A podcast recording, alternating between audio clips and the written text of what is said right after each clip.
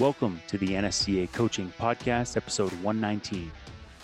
I also think it's important for young coaches, and I try to express this to my staff and, and to anyone I talk to understand the history of your profession and become an expert in that and see where these who the giants are that we're all standing on their shoulders this is the NSCA's Coaching Podcast, where we talk to strength and conditioning coaches about what you really need to know but probably didn't learn in school.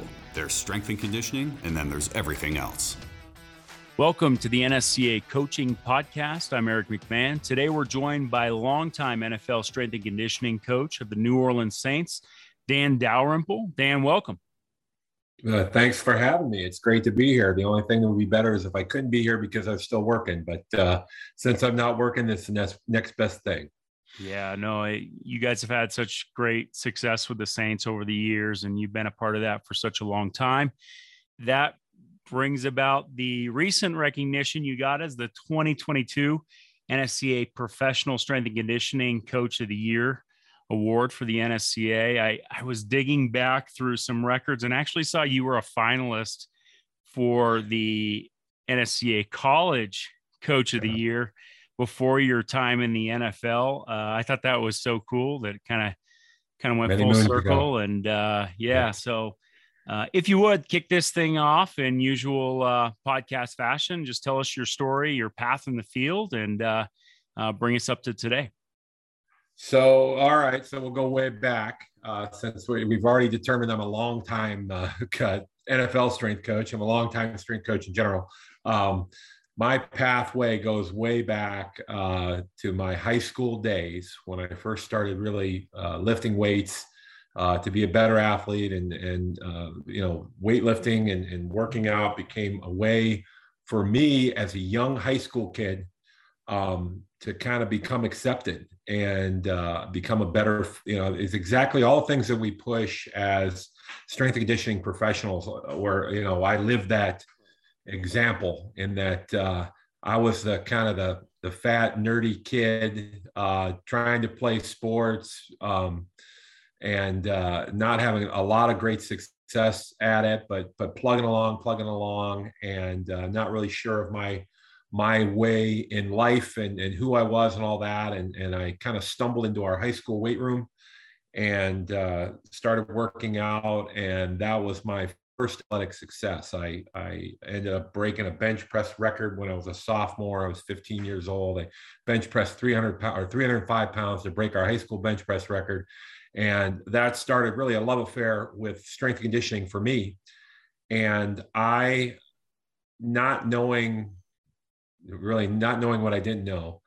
I moved on, and uh, when I had an opportunity to go to college uh, as a college football player at Miami University, uh, trying to determine a major. I was the first member of my family to attend college, and and uh, um, and then obviously the first member to, to graduate. But uh, I had the opportunity. You know, I didn't know what I wanted to major in. I was, you know, the typical college prep courses in high school, but no real direction. But I thought I wanted to do something with with working out. And so initially I kind of found athletic training and I thought that was where where I would go with it. And so I started and I, I went to Miami and I was going to major in sports medicine. Um, actually, at that time, it, it, actually worked out well for me because they had just a major in physical education, and then the, the athletic training uh, program was within that, but everybody had a major in, in phys ed. And so I, I, majored in that. And I ended up playing as a starting as a true freshman. And the head trainer came to me at one point and said, Listen, you're going to have a hard time taping your own ankles. So you're going to have a hard time, a harder time getting the clinical hours to be, be an athletic trainer. So I stayed in physical education. I took all the athletic training classes, exercise science classes as they came along. Uh, but I was going to be a football coach, and I had opportunity to, to, after I got done playing in college to have a short cup of coffee with the Seattle Seahawks. Um, didn't make the final roster. Went back to school, finished my degree. I had opportunity to become a graduate assistant, and I was coaching football. And just because of the fact that I was always a weight room junkie, I kind of got pushed into the weight room. And um, you know, there as a, as an offensive line coach uh, I was hired my first full time job was offensive line coach, and I was the strength coach for football at Miami University. And uh, that lasted for one year. Our staff was let go. Randy Walker came in, and he wanted a full time strength conditioning coach. And I was able to fill that role, and I was off to the races. That was, you know, really uh, December of 1989 when I was first named strength and conditioning coordinator, uh, the first ever at Miami University.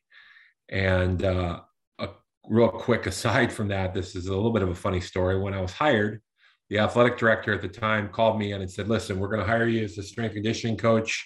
Um, but you know this was a position that coach walker wanted and so you're working with football i know we have to hire you departmentally for ncaa rules and that but you're a football guy and i want you working with football and and all that. And so I'm like, okay, great. Yes, sir. We go out to the, the staff, full staff meeting to introduce, um, well, it was just a regular full staff meeting, but at that meeting, they are introducing me as a strength coach and and uh, the new position that I've been hired. And of course, the last thing he says, now he's a football guy. You know him as a football player, and he's been on the football coaching staff, but he is not the football strength coach. He is a strength conditioning coach for all sports. So I expect you to use him. So here I am 24 years old, my first full time job. And right after the meeting, all the coaches come up and, and they want to start talking about strength conditioning. And so I was thrown into it. And um, I mentioned this uh, when we are uh, in my uh, uh speech uh, at, the, at the conference accepting the award. Um, but I obviously had a, a, strange path as a strength conditioning coach, a unique path, and that I, I never had a, a mentor. I never worked any, uh, under anyone. And so I mentioned this, and I, and I, really truly believe it. That's where the NSCA became so uh, uh, important for my career development. Uh, the NS, the National Strength and Conditioning Coach, beca- our Strength, Strength and Conditioning Association, became my coaching mentor. Um, I learned so much. You know, I would get that when I joined, uh, initially joined, and it was like the world was open to me and uh, through the journals and the and the research and the going to uh, scraping together money at, the, at first to go to, to the conferences. The first conference I ever attended, national conference, was in St. Louis. Um, we drove from Oxford, Ohio, over there. A, a good friend of mine, and uh, and we drove over and we and we scraped up enough money. I think we got a gas card to drive our car over there, and then we scraped money to get a hotel room, and we uh, lived off supplements in the exhibit hall and, uh, for breakfast and lunch. And then I think we would go to uh, find a happy hour and uh, eat chicken wings and nurse a, a, pitcher of whatever that we had to buy. Um, and, and that's kind of how we did it. We just soaked up all the knowledge we could get. And it was fantastic. And from that point onward, um, the NSCA has been just a very important part of, of my, it's my go-to for for uh, scientific basis for some of the things we're doing and for looking at new ideas and, and ways to do things and a lot of friendships through the association and, and um, lifelong really friendships that have developed as, as we went to conferences and met other coaches and and and, and researchers and other people. So it, it's just been fantastic. And so you know the, the the cherry on top was being named you know professional strength and conditioning coach of the year. This means a lot to me because it's a like i said it's a it's a it's an association that has been so important to me. And uh, to be recognized by the nsca is just extra special. And then obviously you know uh, for leanne uh, to be the college and you know i had the opportunity to kind of she was a trainer kind of a student trainer at miami and and was kind of in love with the weight room the same way. It was my career path, kind of the same way. And so we, so I said, well, come on over here, join the cool kids, and let's be strength coaches. And we and we went in there, and then she went on and and and learned under Joe Kenn and uh, Big House, and and so that all done, and she's where she is right now. So I'm I'm more proud of her than I'm excited for me in that uh, in that development. Yeah, Leanne Blinn at Arizona State. Um, it's funny when I talk to Leanne, I always forget Arizona State has a hockey team. Just because I, when yeah. I was there, it was always, you know, 90, 100 degrees. You know, getting ready for spring training, and uh, you know, connecting with her, and both of you won your respective awards this year, and just such a cool story that you guys go all the way back to the beginning. And she credits you with giving her that first nudge into the weight room and uh, and just winning that award the same year. I know that meant a lot to her as well. So, talk about your transition from Miami, from working in college into the NFL. What did that look like? Well, it it was it was really interesting. So the way it happened, um, I went on after initially starting there and, and was a head strength conditioning coach for 16 years. Changed my title quite a few times. Uh, ended up as assistant athletic director. Throughout that time, you go through a bunch of different head coaches and, and assistant coaches in football. And one of those assistant coaches in the mid 90s, 1994, was Sean Payton. He was our quarterback coach. And um, and we we formed a relationship, uh, you know, friendship and a respect for each other, and and uh, as young coaches back then. And he went on and moved through various stops, and I stayed at Miami, and um, he got his his first opportunity to be a head coach at any level. Really, um, was here in New Orleans, and um, it's it's again the NSCA ties into that real quick because he the NSCA, the ASCA conference in 2006, and the NSCA coaches conference was in Dallas. And so we set up a, a plan to go attend that and go to the AFCA. And we were going to stay with the Paytons um, beforehand. And, and we went back and forth because they were in the situation we were in this year, whether or not they're going to make the playoffs. And, and uh, they ended up not making the playoffs. And then he started uh, doing some interviews, had some opportunities to become a head coach, and he gets hired. And long story short, he he brings me along with him, and I make the transition. And it was um, people would always ask us, "What's the difference between college and the pros?" Well, uh, a lot. uh, NFL or the pros, and and what I my experience was in college. Uh, you know, I make that jump from from uh, dealing with uh, our athletes there at Miami University, and now I'm in the NFL. Um, the first big difference is age group. Instead of dealing with with people from 18 to 22, 23 years old, I'm picking up at 22, 23 years old, um, and moving on to sometimes dealing with guys in the four, in their 40s. You know, Drew Brees and I were together for 15 years, um, and so you know you're moving you're adjusting to dealing with older guys who are professionals. They have wives and kids and families and it's their job. So they're they're different they also have a lot more experience in terms of their training and therefore they have some more opinions of what they should be doing. So you're, you're working with that. You also find out that i believe at the college level the strength conditioning profession has moved to the point where um, you know, that there a lot most of the time in, in, football, you're you're kind of the right hand man to the head coach, and you, are taking care, you're taking that that level of uh, of uh, importance in the program. You get to the NFL level, and you find out right away that the players are the show, um, and so the assistant coaches, it's it's I always liken it to like NASCAR, where the assistant coaches and strength and conditioning coaches and everyone else is kind of the the pit crew, and we're keeping the we're keeping the product on the road. And so that's a different mentality of realizing that it's not all about you as a coach, and it's all about the the athlete. And and so you're working with them a little bit differently than you would. It's not just saying, "Hey, do this because I say to do it." You really have to become a little bit more of a salesman. You have to have all your information. I was told uh, actually before I became an NFL coach by some friends who are NFL coaches that the players are going to listen to you as long as they feel like you have valuable information. And so, as long as you're staying ahead of the game and you can help them reach their goals, they're going to keep listening. But the minute they feel like you don't have anything else to offer, it's over and uh, they're going to find somebody else. And so that it keeps you on your toes. And it's, it's a great challenge that way.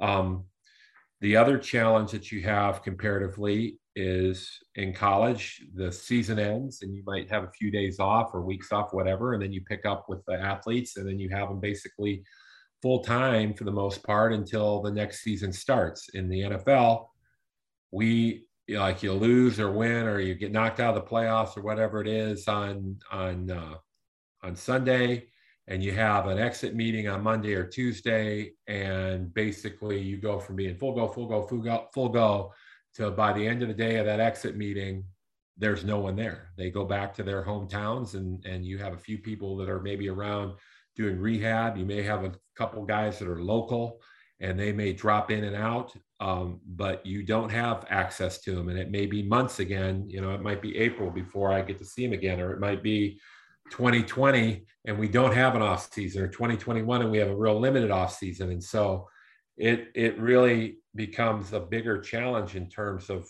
making long term changes uh, through strength conditioning methods. So um, it's it's a big adaptation, and uh, but it also has a lot of uh, real fun parts to it and real exciting. And there's there's like I said, because you are with with an athlete for longer than the four or five years you have when you're dealing with college athletes, you do form some personal relationships that are that are different, and it's more of a colleague relationship than a than a um, even player coach in some respects because you do feel like I get getting back to the whole NASCAR analogy. You feel like you're kind of on the same page to, to keep this guy going, and and so you know it's it's it's it's exciting. And there's you know people ask me which you like better. I say uh, I like both for different reasons. Oh, that's a that's a good perspective to have, and it's interesting that in professional sports, the time you have the most access to the players is when you're in your competitive season. You're you're practicing, you have games every week, and then the time that you would typically think of as strength and conditioning time in the off season, well, at the professional level, like you said, they're at home, they're um, they're with their families, and they have uh, a little bit more uh, a little bit more invested in what their off-season training might look like. And other than being just a quality resource that's that's one of the real challenges of professional sports that maybe you don't see in the college game. I want to ask you you know you've done this at multiple levels for a number of years. What are some of the biggest changes that you've seen in the strength and conditioning profession throughout your career I, I think uh, there's a number of changes. I think if you go into the college level, I think the number of positions that are available now in terms of the size of staffing um, and then the um, adjunct staff as well. You've got the whole sports science departments in some cases. At least you have people in in, in place that are going to add some other um, other information for you. Um, back when I was you know going for most of my time you know 16 years ago in college if i was going to do some sports science stuff i was going to go across campus to the to the exercise science department and maybe form a relationship with the college you know the professors there and, and get some ideas and things. And now i think there's there's people available i know at the nfl level uh, there definitely is. And i think in college you have some actual sports scientists who are are dealing with it, maybe even on staff that are in charge of that, the player tracking and, and all that information. So I think the amount of information available to the college strength and conditioning coach and the pro strength and conditioning coach is has never been higher. I think um, obviously the the the money um, and now there's a bunch of people coaching a lot of places are going to say what are you talking about the money's better well the money's a lot better than it used to be my first job i was hired for thirteen thousand five hundred dollars, and my first head as a head strength conditioning coach, I made twenty thousand. So, you know, I make little more than that now. Uh, obviously, making a move into the NFL helps that, but uh, I know that the the guys that replaced me at Miami make more. And you know, when I left Miami, we had myself and I had James Carsey was my my full time assistant, and I had a a couple. I was just lucky enough to have two GAs at that time, Matt Katie and, and Colleen Day.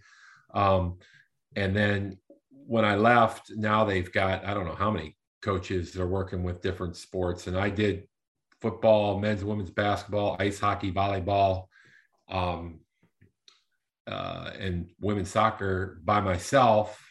Women's soccer kind of got went on and off, but the the, the those those revenues, so to speak, sports um, we're all by myself, and then James kind of did everybody else, and we we bring in you know the, the GAs to help a little bit. And now they've got you know a different person doing basketball, a different person doing football, a different person doing hockey, and and women's basketball and volleyball and that. So I think that's changed. That's just at Miami University. Um, rules have changed, gone in and on, you know, in terms of contact. So that changes. Um, obviously, equipment it's amazing the differences in equipment that is available and how that has all changed and and just walk around the exhibit hall and you see the different companies and you see all the stuff that's out there and um, you know like in the just different methodologies. Like we use velocity based training uh, information in, in our program. I think that's becoming very common. I, and and and so the way that you can do that used to be just to have the tendo and, and now there's so many different camera systems and and various uh, other ways of doing that and it's just exciting, you know, and, and then it, it's something else to keep on top of it. Uh, obviously, managing the technology end of it is something I never had to deal with when I was coaching in college. And now, you know, just making sure we're up to date on our, our different technological pieces that we have in place and our testing and, and all that. So there have been tremendous. And I think how the, uh, like I, getting back to how I started, getting how the profession is viewed you know now i think if you were in a college level and you didn't have a strength and conditioning department the players would be like what are you talking about you know our dietitian jamie meeks and i go over talk about you know how everyone all the players that are coming out are just experienced you know expecting certain things from a sports uh, nutrition standpoint they're, they're expecting certain things from a strength conditioning standpoint because that's just the way what they've been brought up in you know so um, it is it has changed uh, remarkably over the, the, the space of 30 some years that I've been doing this. So I'm really interested in that collaboration aspect. You know, I we've all seen staffs grow, whether you're at small colleges all the way up to the NFL, and that includes RD, sports medicine staff, sports science, as you mentioned, number of assistant coaches. There's there's definitely more assistant roles now in the field than than ever before. There's also mental health, mental performance, uh, and all in in just all the intangible specific areas we uh, work to help our athletes with now. How does that you know how has the role changed in terms of your communication with other professionals uh, on the staff just in that staffs are a lot bigger today well, I think it's I think it's important. I think you do become more of a manager in terms of if you are in the if you are in a position of leadership um, and your ability to collaborate with the different departments and make sure they they work together. You know, it, it's it's interesting because unfortunately, I think a lot of times, and Jamie and I talk about this. I talk about it with our with our sports medicine uh, people. A lot of times, you get our our different the strength conditioning area, the the sports medicine area, the the sports nutrition area end up sometimes stepping on each other's toes.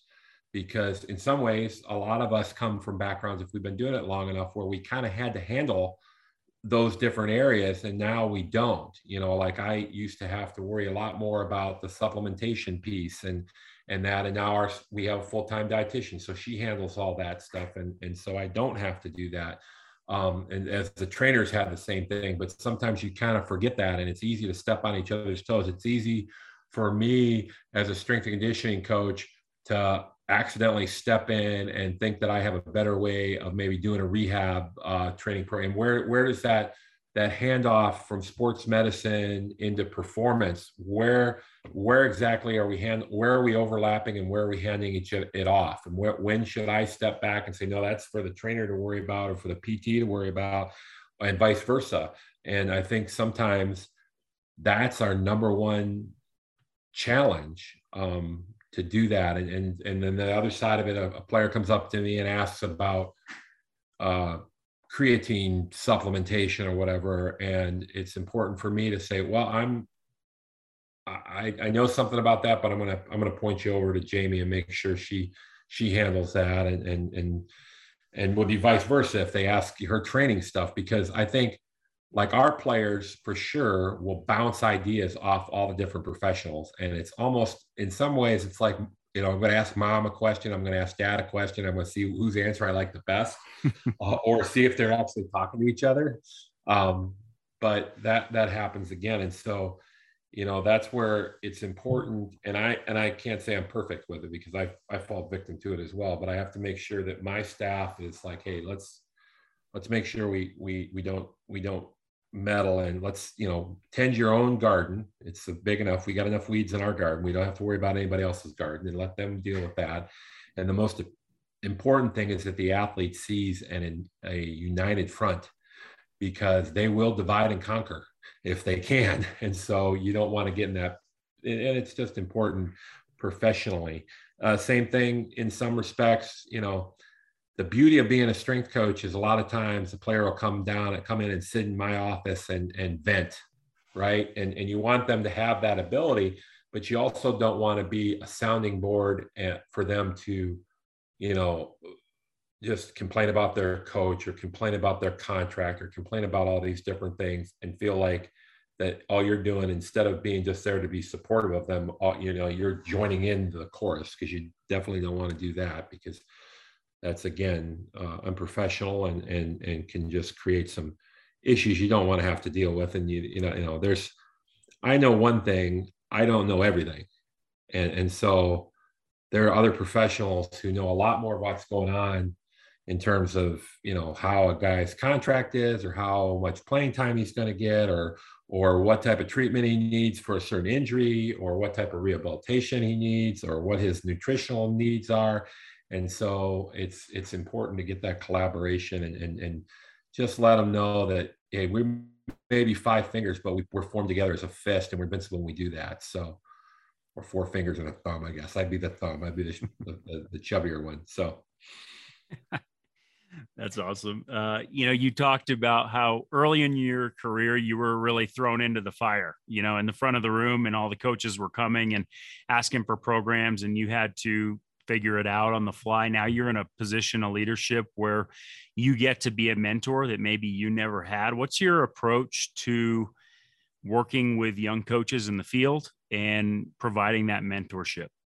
Well, I, I try to do the best I can when I'm contacted by a young coach who's you know interested and, and obviously you know i we get a lot of people that, that coach i want to start i want to be an nfl strength conditioning coach and they're just getting out of college or whatever and that's great um, i don't know that that's necessarily the best thing jumping right in for your for your overall you know development as a coach i think I try to tell people this, and I think it's important that you get an opportunity to go coach. And so sometimes, you know, I would suggest to to uh, a, a, young coach just starting out, if they have an opportunity to be, say, a GA at a program that doesn't necessarily have the resources versus a program like these Power Fives that have, you know, all these assistant coaches and all these GA or intern positions or however it works now, because I know there's some differences in NCAA rules and stuff like that. But uh, if you have this opportunity, look for an opportunity because maybe, you know, if I had an assistant or I had a GA at Miami back in the 90s, th- that person was going to coach because I didn't have enough people. And so I would try to coach them up to make sure they're coaching what I wanted them to coach, but they're going to have an opportunity. They weren't just stocking coolers and and organizing the weight room and making sure the right weights were on the bar or whatever they're actually coaching and so that's a great opportunity for you and my opportunity of learning on the fly was is just so valuable because i i have some knowledge of things that most even my assistants having gone through a different path don't have you know how to fix things you know, if you ever had to break down an Olympic bar and, and because it's all locked in place and, and you got, I find this bar back in the storage. I'm like, ah, it's one more bar I could have. And I don't have a budget. So I'm going to get this thing to work again. Well, I know how to do that. And it sounds silly, but that's something you know how to do. And I also think it's important for young coaches, and I try to express this to my staff and, and to anyone I talk to, understand the history of your profession and become an expert in that and see where these who the giants are that we're all standing on their shoulders um, that's important and it's and i think in general in a lot of ways because i talk to coaches of other sports and other other areas and and and, and a lot of times the younger people coming out don't take enough time to to learn that stuff and you're like well what's that what does that matter well failure to know history makes you doomed to repeat it one. So, uh, you know, maybe learn a little bit some reason why we do some things that we do, what, you know, that might set that up. Some of these programs that were developed, you know, why and how they were developed. And, you know, I think one of the best parts of my job is I, I was able to have Al Miller and I would challenge any young coach that doesn't know who Al Miller is, go find out who it is. I was able to have Al Miller come in and sat in my office and lectured me on what became his book, The System, several years before it came out. And that was awesome. And and I look back at when I was at Miami University, I would be in my my weight room and Weeb Ewbank. If you're a football person and don't know who Weeb Ewbank is, I would say look that up as well. Come into my, my office and talk about you know coaching the Jets and the Colts and all that stuff. And I don't care. That's just cool. I don't care if you don't learn any new stuff. It's just an opportunity. And so I had that, and I got I've had opportunities to sit down with Johnny Parker you know, as a strength coach and and and some of these it's just giants. Um, and and you learn so much from them just because they, they've forgotten more than than I know. So I, I you know I try to learn that and you know I hope that someday you know I'll still be coaching when I get to their to their age and and maybe someone will think you know that that maybe I have something to offer but you know that's just I just think it's I think it's important to uh, don't don't speed up your career either. You know, sometimes we worry so much about where we want to get to that we don't take a, the time to really experience where we are. And the best that some of the I know this, some of the best strength conditioning coaches are working in high schools and are working with young kids. And and that really is much more important than what I do. I may be better compensated and and you know it may seem a lot cooler to do my job but th- those those people that are working with young kids and, and teaching them the love of strength conditioning that i have um, that i got to learn on my own from dealing with my phys ed teachers in, in high school the people are doing that that's way more important than than, than what we're doing and, and that's fulfilling and, and so everybody wants to get to the end result and that's cool. But you know, if you're working at a small college and you're running the whole show and you're working with multiple athletes, best experience for me was dealing with athletes that I of sports that I had never played because it taught me how to look at the sports that I did play and really instead of just doing things from a from a uh, like this is the way it's always been done and this is what I experienced. I had to look at it and go, is this the right way to do it? You know, the best thing for me for football was learn was starting to work with ice hockey because I never played competitive ice hockey and I had to learn the sport and learn how to, to evaluate it and learn what they were doing. And then I took that coach's eye and approached it with football and it made my programming for football a lot better. So, you know, those kind of opportunities are just so valuable. Dan, that's such a powerful message. And I had about 10 things I wanted to run off on and just ask you a, a, ton more questions here related to that. But one thing that really stood out for me is, you know, just connecting with the history of the profession. If you're dedicating yourself to the strength and conditioning profession, if you want this to be your career over the long haul, there's so much value in in looking back to who's who got this field started you know who are some of the key voices and names and stories that they really were the foundation of a lot of what we're working through and dealing with today. And and I think back when I first got into the field and I went to a small liberal arts college, division three football player, and I wasn't, you know, I was a biology major. You know, I we didn't have an exercise science program, but I had this interest in pursuing the field. And one thing that really stood out for me was when I would look up the internet was pretty new, but you could look people up and you'd look up these bios of strength coaches, or you'd get the NSCA journals and see who the column editor was and read their bio. And that was so powerful for me just to see what their story was. Oh, I was a I was a GA and then I got my first full-time assistant job or I had to intern here or it taught me these opportunities exist. It taught me the progression of things. And when you were saying that, it just really resonated with with the history I had just coming from a small area of the country without a lot of strength and conditioning. And, you know, it speaks to the high resource programs and the low resource programs out there, you know, working at the high school level. It really doesn't matter where you're from. There's so much information out there that can can get you connected with this profession and this field. And I think, you know the way you share information, and we've always uh, been able to to talk a lot about just these conversations in the field. It you know our field is we're an open book, and we have so much to share and give to future generations. And uh, Dan, I'm just really happy you were with us today. Well, that's great to be here, and I could tell stories for. Here's the one thing too that I would mention: the tougher situations you put yourself in, the cooler the stories are going to be later on in life. if you're always in something where no one can believe, I could tell stories of getting started at Miami University, and and and that, and no one. I could tell stories from our first just when we got down here to right after Katrina. You know, that's some, right now everybody nobody believes some of the stuff that was going on and and that you go through. But um, it just, if nothing else, if you're in a tough situation, you're a coach and, and you don't have enough and you're doing all this crazy stuff to, to get your program going, just keep in mind someday you're going to be talking to people and you're going to tell these unbelievable stories and you're going to blow their minds. So at least you got that going for you. Yeah, that's so cool. Uh, Dan, thanks so much. That was 2022 NSCA Professional Strength and Conditioning Coach of the Year, Dan Dalrymple of the New Orleans Saints. Little uh, teaser for what's coming up this July at our national conference in New Orleans. Dan will be one of the speakers there. So that's another great way to connect with Dan.